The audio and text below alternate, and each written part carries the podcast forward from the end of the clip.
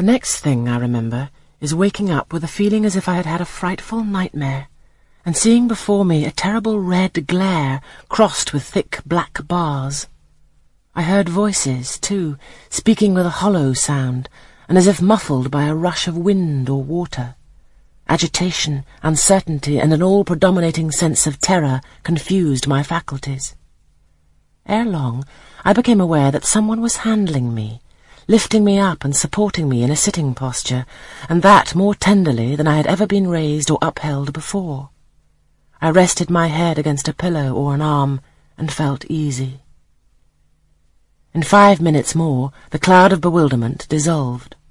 I knew quite well that I was in my own bed, and that the red glare was the nursery fire. It was night. A candle burnt on the table.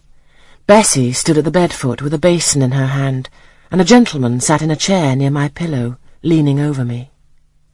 I felt an inexpressible relief, a soothing conviction of protection and security when I knew that there was a stranger in the room, an individual not belonging to Gateshead and not related to Mrs. Reed.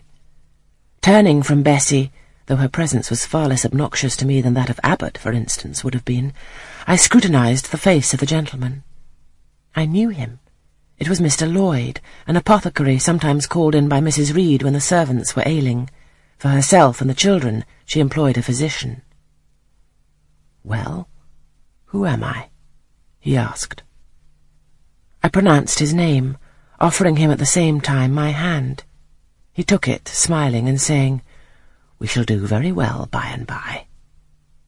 Then he laid me down, and addressing Bessie, charged her to be very careful that I was not disturbed during the night.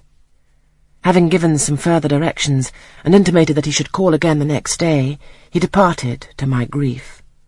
I felt so sheltered and befriended while he sat in the chair near my pillow, and as he closed the door after him, all the room darkened, and my heart again sank.